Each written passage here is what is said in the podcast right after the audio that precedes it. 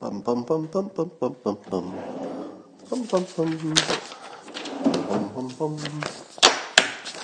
Bum bum bum bum. Hey everybody, come on in.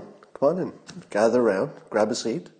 It's time for Coffee with Scott Adams weekend edition, which is exactly like the weekday edition, except better for undisclosed reasons. Well, today we've got lots to talk about, and I'm going to give you an inspirational story toward the end, so make sure you stay for that.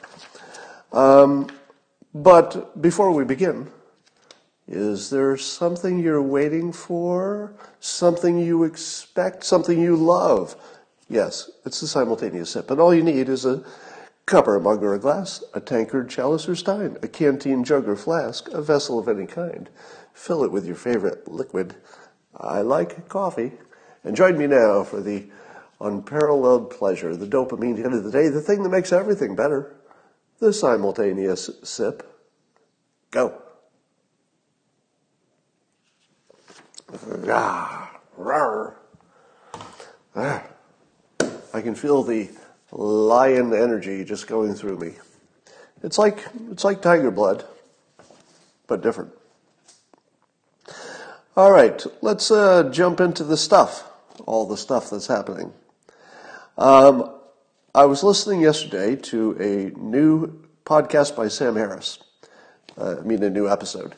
Now, those of you who have been following me for a while know that I famously had uh, I had an appearance on Sam Harris's podcast in 2016, I think it was, in, in which I was talking about why President Trump, then candidate Trump, um, was better than people thought.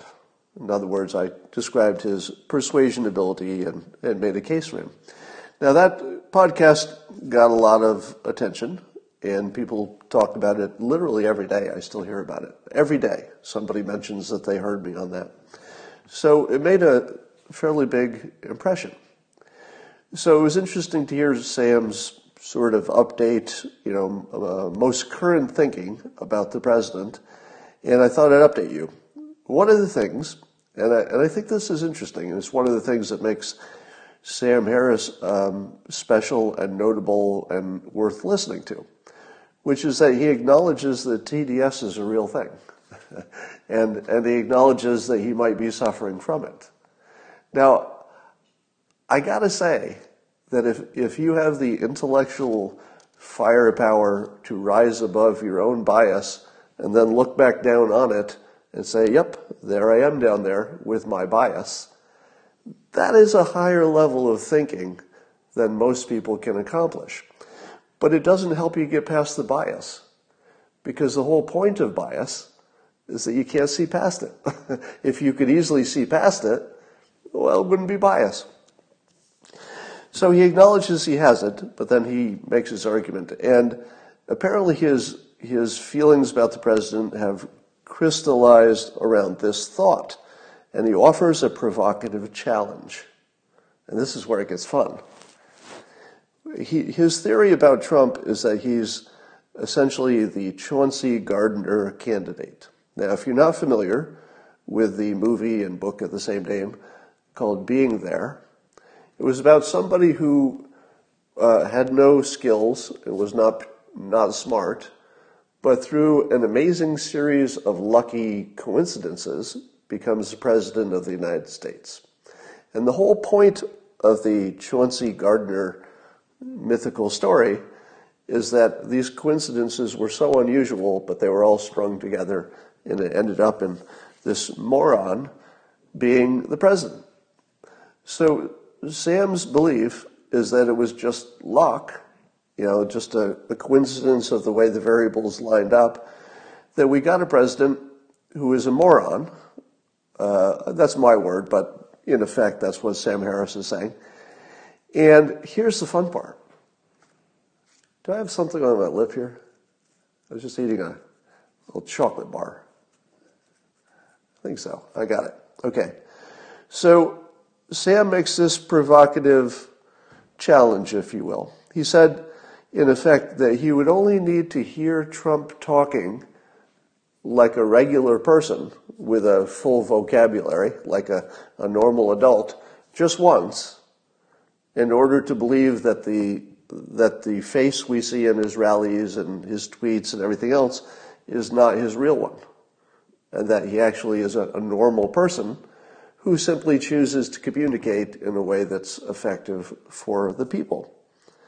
Now that's an interesting challenge, isn't it? All it would take is five minutes or, or even less, I suppose, of seeing President Trump talk like a normal, educated person.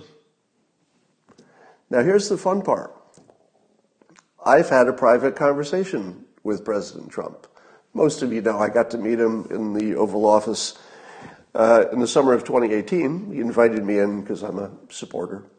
Uh, and which is common. He he invites in other supporters just just to make sure that he's you know supporting his supporters essentially. And I have I have a window into this that Sam Harris does not, which is I had a private personal conversation with President Trump in the Oval Office. Now, there was one other person there. You don't need to know the details but it was a private conversation essentially. And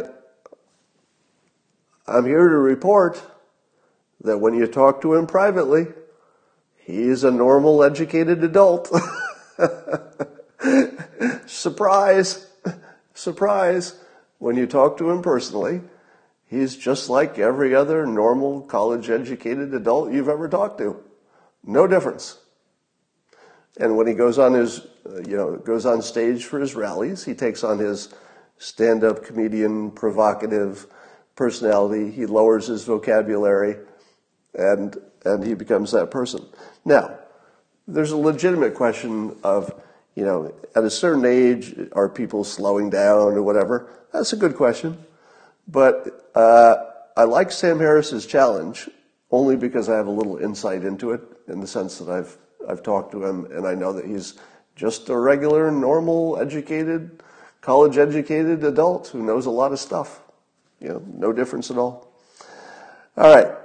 Um, of course, the news today is that Vindman and Sondland got fired. This is sort of a non story. You know, the anti Trumpers are trying to make it into a story about he's abusing his king making or his uh, dictatorial powers to get rid of his critics. And then, of course, everybody who supports the president says some version of this. Um, what's wrong with that? what exactly is wrong with getting rid of somebody that you don't trust on your staff? I'm, I'm not getting the criticism here. Like, I, if there's something wrong with that, I haven't heard it. So, of course, he has the power to do it. He has the right to do it.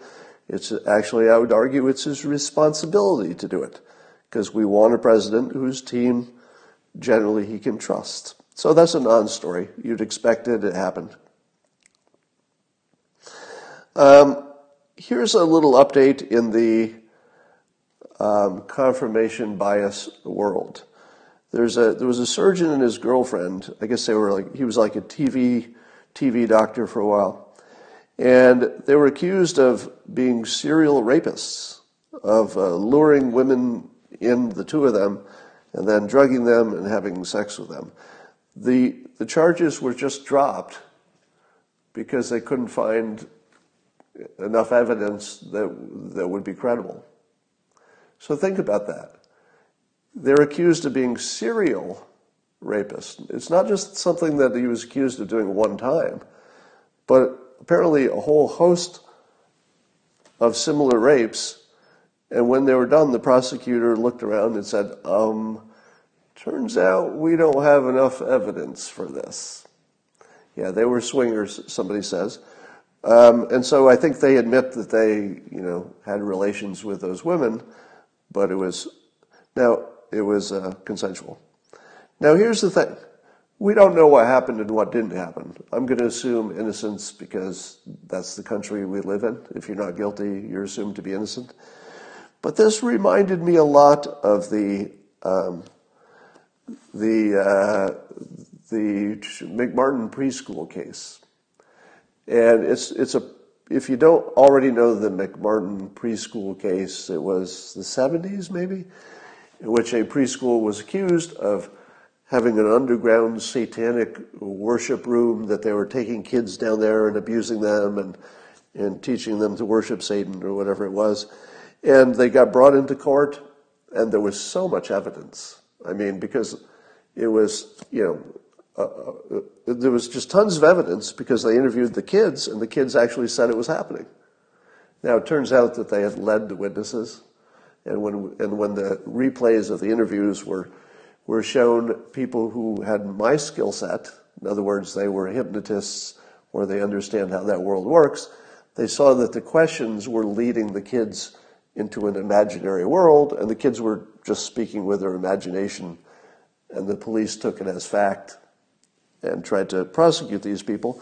But in the end, there was not even any room under the, the preschool, and it turned out the whole thing fell apart and there was no evidence at all. So it went from a mountain of evidence that all said the same thing to, oops, there wasn't any. Not any. There was zero evidence in the end. Yeah, ruined their lives, etc. So I'm looking at this case of the California surgeon and his girlfriend, and who knows who did what, right? You and I can't tell who's guilty, who's innocent from a distance. But this looks a lot like that.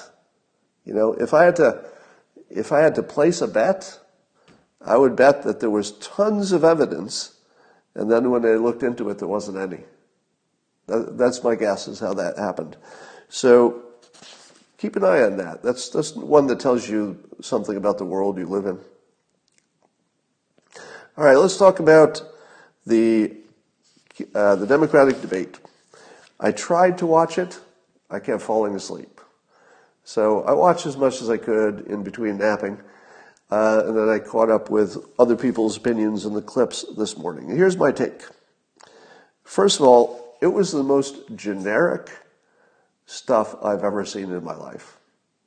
So generic. Oh my God. They were all talking about high level concepts. Nothing seemed to be about me, you know, as a citizen. I kept waiting for the, the, the fact or the detail or the proposal or the policy that would have some direct effect on me. And they did talk about healthcare, but not in a way that I could connect it to me, except that it would make my taxes go up.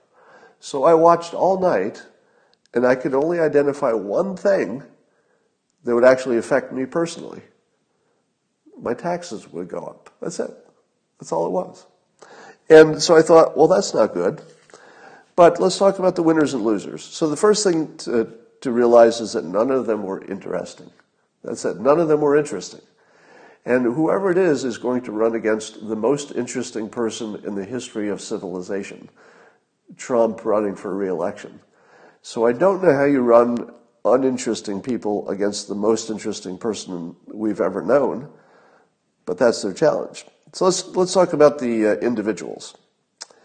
Um, some notable things is that Steyer, he had this argument. He said that you have to beat Trump on the economy because all of the Democratic candidates have essentially identical uh, policies.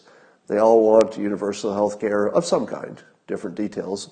They all want you know more gun control, more and more lots of stuff that Democrats want. So Steyer says we're basically all alone, all the same, and so you should pick somebody who can beat Trump on the economy because it's the economy that people care about. That's the part that touches people. Now, do you think that Steyer can beat Trump on the economy? I'm thinking to myself, that might be the worst strategy I've ever heard in my life. Because sure, sure, sure, Steyer can make the argument that, you know, make the argument that it's not Trump's doing that things are doing so well, etc. But it's not the way voters think. Voters don't understand economics. They just say, who's the president? How's the economy going? That's it. Who's the president? Trump. How's the economy doing? Amazing. Amazing. That's the end of the argument. There is no way that Steyer is going to beat Trump on economics. It's just not going to happen. It's the dumbest strategy I've ever seen. But he does point out uh, that the all the candidates are kind of similar on the policies. Um, I think Biden is the only candidate who has a solid chance of bringing in the black vote. But he's so weak as a candidate, it's hard to imagine him getting there. Um, let's talk about who has a chance. Uh, well, let me let me give you this uh, take, it's basically I'm triangulating from the networks. So I looked at CNN, Fox, and MSNBC this morning to find out who they thought won. Right, and it's it's very interesting to watch who the networks thinks who they thought won, because that sort of tells you how the, coverage is going to happen and how they're going to persuade the voters. So over at CNN, Chris Cillizza wrote, you know, the, the main article about the debates was written by Chris Cillizza. And here's his ranking. He said that uh, Buttigieg won, he was a winner, and Klobuchar too. And then lower down were Sanders and Bloomberg. So basically, his winner was Buttigieg, Buttigieg and number two, Klobuchar. So that's CNN. Over at Fox, they had uh, a woman named Leslie Marshall, don't know much about her, wrote an opinion piece about the, the debates. And who, her two winners were Klobuchar and Warren. Now, here's what I would note. Is it unfair to say that CNN is the most pro LGBTQ network? Wouldn't you say? I mean, MSNBC obviously is in the same realm, but I think it'd be fair to say, and, and this is not this is not uh, in any way a criticism it's just a statement of fact. All right, would you agree? The CNN is the most pro LGBTQ network, at least in terms of the people they put on the air, um, the way they cover stories, etc. Uh, and again, that's I'm not criticizing. I'm just stating a fact. And why would I criticize that anyway? It's just stating a fact. Now, CNN picks the only openly gay guy who's running. Is that a coincidence? If you work for CNN, and you know, and, and sort of neck and neck between Klobuchar and an openly gay man. If I work for CNN, I'm going to say Buttigieg won, right? Because you, you sort of always have to, you're working for your boss and you're working for your coworkers and you're working for your company more than you're working for the audience. Then over at Fox, uh, a woman writes an opinion that two women won. So here again, you know, the, the skeptic in me says, eh, is it a coincidence that a woman writes an opinion about the debates and she says that the two winners were the women? Well, maybe. I mean, maybe they were. Maybe that's unbiased, but you have to, you know, put a little asterisk next to that. Then over at uh, MSNBC, Chris Matthews was calling out Klobuchar for looking, looking presidential. So if you look at the three networks, Klobuchar was either number one or number two. Think about that. Klobuchar just went from what, fifth in the voting to all three networks called her as number one or number two. There's something's happening here. All right, but there's more.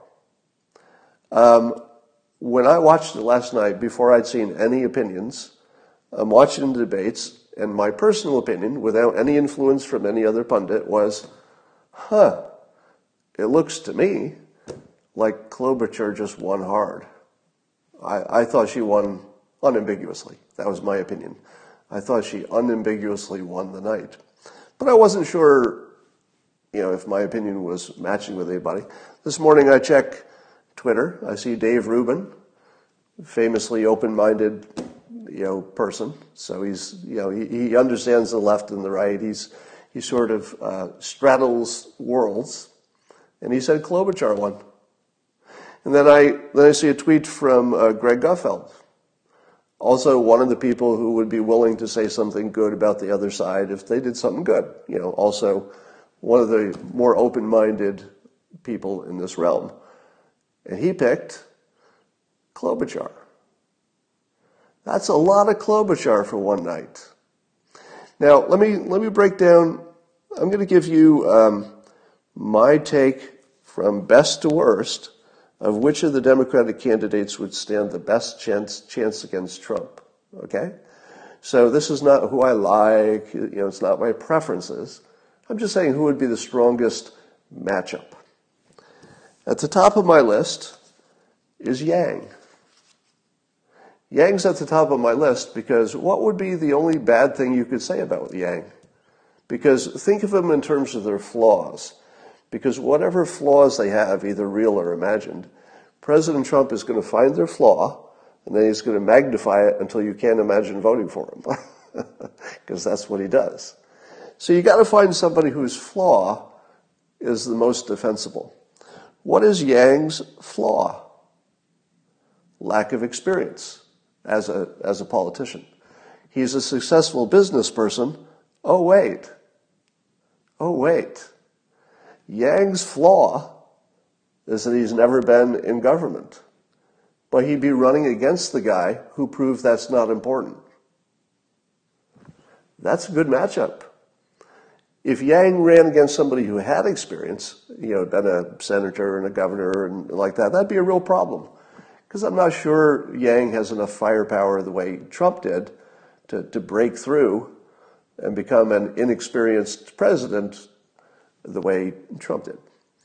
So I think Yang actually has the strongest natural situation, and then he also has the the best um, the best attack against Trump because he doesn't go so much for the racism and the easy the easy social justice warrior things. He talks about those things in the right ways, but that's not his emphasis.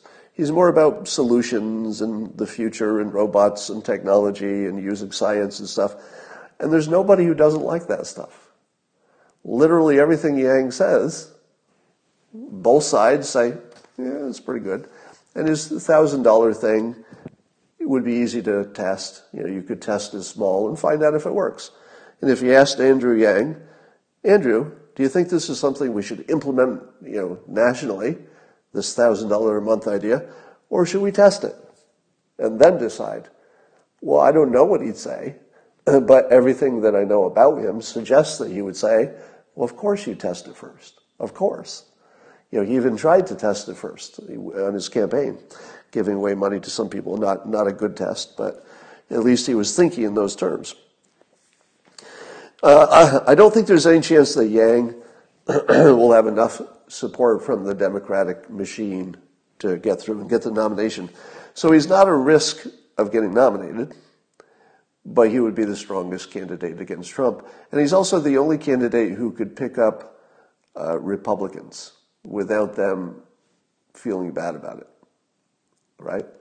I, I, think Yang could pick up Republicans who just say, you know, eh, some of those ideas I haven't heard before, and they kind of they resonate, and I like his pro-science look. He doesn't offend me too much. Yeah, so I think he could pick up some of those. All right, number two on my list of strongest candidates is Klobuchar. Unlike Yang, she could actually get nominated. I don't think it's the most likely outcome, but it's, it could happen. Yang is harder to imagine getting nominated, but Klobuchar could, especially after last night, when you've got all three networks and a lot of independent observers saying, huh, that was pretty good. Pretty good. Now let me tell you what's the best thing about Klobuchar she doesn't have an obvious flaw. The kind that you already believe about her, and then Trump just, you know, magnifies it. Almost everybody else has something, except Yang, they, they have something that he could just pick on and, and blow it up, and, and that, that would be the end of them. You know, most of them are one nickname away from oblivion, if you think about it. Uh, so Klobuchar, simply by not having an obvious flaw, meaning she's not too socialist. She was actually the only one who raised her hand and said it'd be a problem having a candidate who was labeled as a democratic socialist. She's the only one. So she's shooting right for that middle, and that does give her some possibility of bringing in some moderate Republicans and independents. So simply, no, here's her flaw. If, if I could say it's a flaw. She has no excitement whatsoever. Yeah, she has, she has no charisma, and no excitement whatsoever. But, and, that's a big deal when you're in the um, in the primaries because she's trying to break through the crowded field. But what would happen if she got the nomination? It would be one on one. How much excitement would Democrats bring to a candidate who actually had a shot? Somebody who actually had a chance, and they don't totally hate her. Well, I think the progressives are absolutely going to say, yeah, she's not saying the stuff we want about health care and stuff, but we're certainly not going to support Trump, and we want him gone. So she would get all the progressives, and she would get all the people in the middle, and she'd pick up a few independents. And she wouldn't have to be that exciting. She would just have to show up and just, you know, be presidential, which she has accomplished. She accomplished acting presidential. I believe she's, she's worked her way into the gravitas of that situation. So congratulations, Amy Klobuchar. Uh, I think she took the uh, tortoise and the hare approach, where she just hung in there and didn't make mistakes. She's yeah, she's dull, but that's not going to hurt her when it's one on one. Being dull is a big problem if you've got all these exciting candidates and you're trying to stand out. But as the as the field is is winnowed down, and you see that the other candidates don't have much to offer or they have fatal flaws, if Democrats want to win, she's their best bet. So that's my current thinking. I could change that tomorrow. After her, I would say Buttigieg, but he's got a black voter problem that I don't know he could overcome. Then there's Bloomberg, who has, guess what? A black voter problem that I don't think he can overcome. Anybody who has a black voter problem, I don't know how they can beat Trump because Trump probably will get more more black male votes at least than any Republican ever got. That's my guess. Then you've got uh, next down on the list Biden plus a good VP. Now, if if you're just thinking of Biden, he doesn't have any chance against Trump, really none. Uh, but if you paired him with a strong, younger VP, person of color, a Kamala Harris type, somebody interesting, yeah, he could give it a shot because he could at least get the black vote. But he's so vulnerable to just just being uh, I don't know, pistol whipped by Trump every time Trump goes in public. That I don't think Biden could survive that. Then down the list, you've got uh, Warren and Bernie. They both have the same problem, and uh, Mike Cernovich called it out succinctly on Twitter today. Uh, he said that when he talks to his progressive friends, he asks them how you could have both open borders and free health care. Like, how do those two work together? You can have one or the other, but how, just logically, just explain to me logically how both those things could coexist. I don't think anybody can explain it.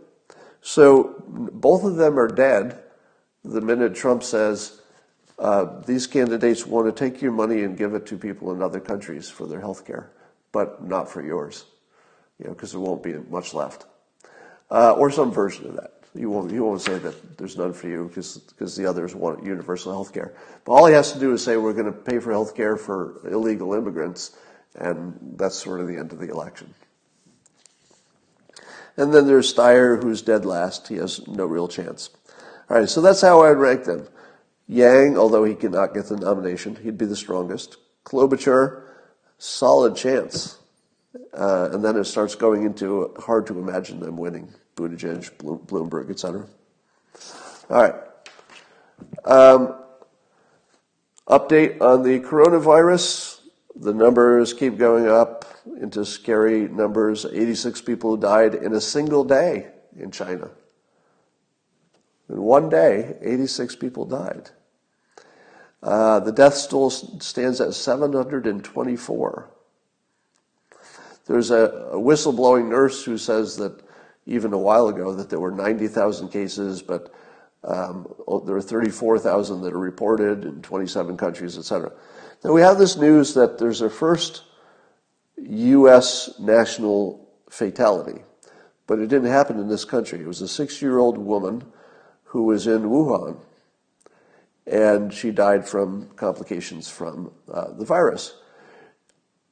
I hate to be the only person in the world saying this, but I keep waiting to find out if there's anybody dying who is not ethnic Chinese? You know I am asking, right? Because it's, it's so conspicuously absent from the story.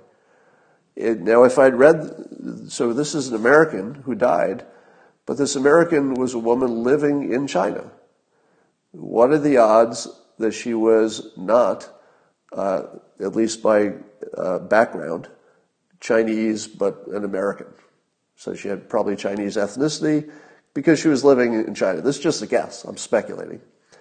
So, yeah, the first USA death was reported, but it wasn't in the USA. It was just a US citizen living in China who might actually be ethnically Chinese. So I'm just waiting for the first report of somebody who's not Chinese. Now, there's a report that uh, a Japanese citizen died, but there's some ambiguity because they couldn't confirm that that was the cause of death, and it's not quite clear.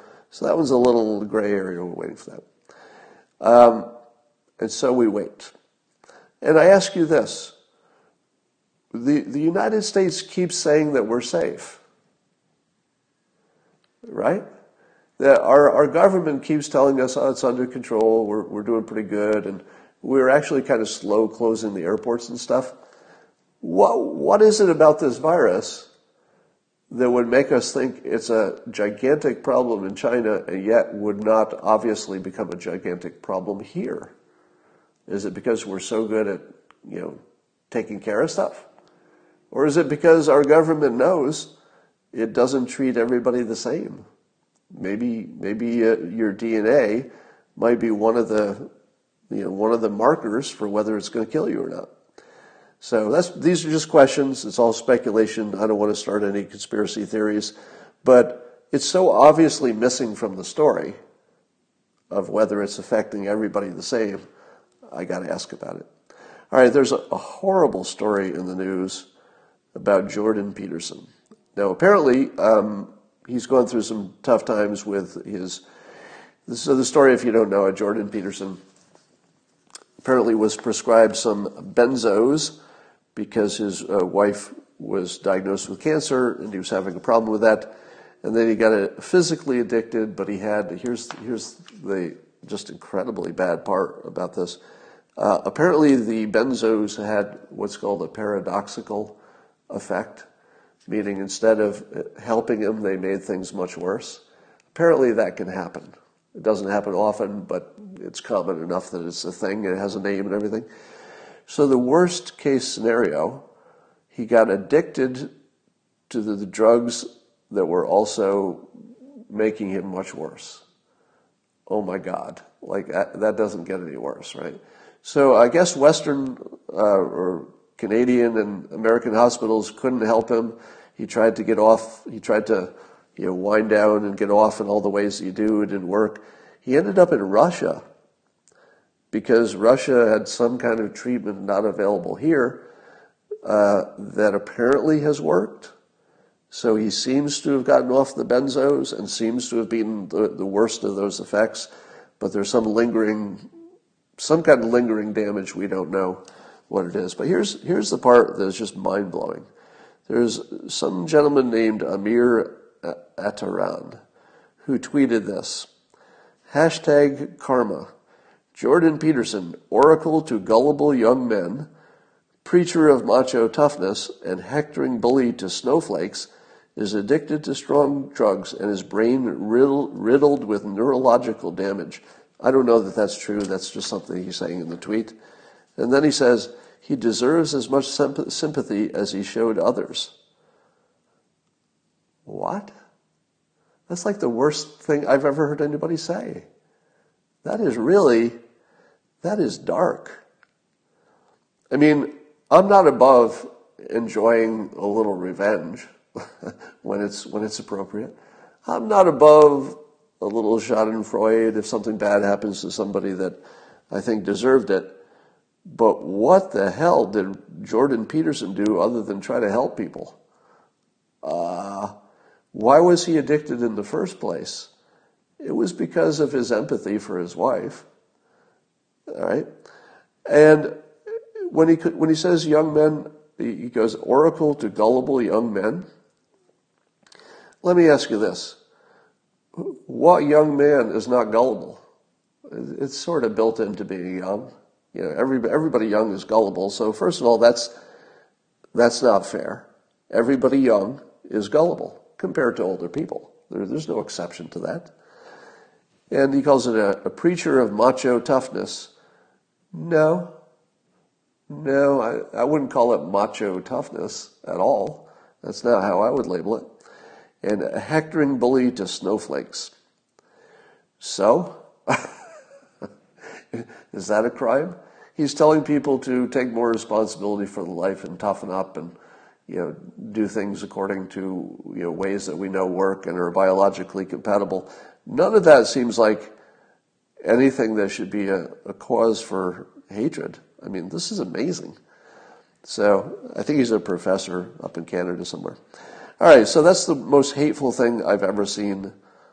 Probably the worst thing I've ever seen on the internet. Um, here's my prediction about Jordan Peterson. He's going to come back stronger because going through this situation, first of all, he's learning a lot that probably didn't want to learn, um, but he's going to come back stronger. So watch for that. All right, I promise you I will tell you a inspirational story. Are you ready? A little Saturday inspirational story. Um, there's a quote of mine from one of my books or someplace. I don't know where it came from. But there's a quote of mine that's become semi famous, and it's something I said decades ago, but uh, it still gets passed around the internet every now and then. And the quote was that there's no such thing as a small act of kindness because every action has a ripple effect to infinity. And I wanted to tell you a story about a small act of kindness that had a ripple effect that is fun to watch. All right? Um, the first part, some of you have heard. In 1988, before I was a cartoonist, but I knew I wanted to be one, I sent a letter to a cartoonist who had, who had a special on TV about how to be a cartoonist. His name is Jack Cassady, and I asked him for advice. I had not drawn any comics um, professionally. I, I just wanted to know how to get into business. And his first act of kindness, he had not, there was nothing in it for him. There was nothing to be gained by him answering my letter, but he did. He wrote a two-page handwritten letter. He told me what materials to buy, He told me what book to, to look at to, to know where to send my, my samples, etc. So I got the book, followed the directions, did what he said, sent out some comics to the big magazines that publish comics or cartoons, and I got rejected by everybody. And I put my materials away, and I thought, well, at least I tried. And I just forgot about it. A year later, I got a letter from Jack Cassady. A year later. I hadn't even thanked him for his first letter. So we'd had no communication in that time. And I go to my mailbox, and weirdly, there's a letter from Jack Cassady again, a follow up letter. And he said that he was looking, he was cleaning his office, and he found my original letter to him from a year ago. And he said that he was just writing to make sure that I hadn't given up. That's it. There was nothing else in the letter. He only wrote to make sure that I hadn't given up. Now, in his first letter, he told me it was going to be, I would get a lot of cancellations or, or a lot of rejections, and he told me don't give up. So his first letter said don't give up, and then I gave up. His second letter said I just just just making sure you didn't give up. So I got my materials out of the closet and put together some sample cartoons that were roughly based on my experience in the workplace, and that cartoon was called Dilbert. And I submitted it, and the rest you know. So that small act of kindness in 1988 created a billion dollars of you know total activity. That's that's not the part I earned or anything close to that.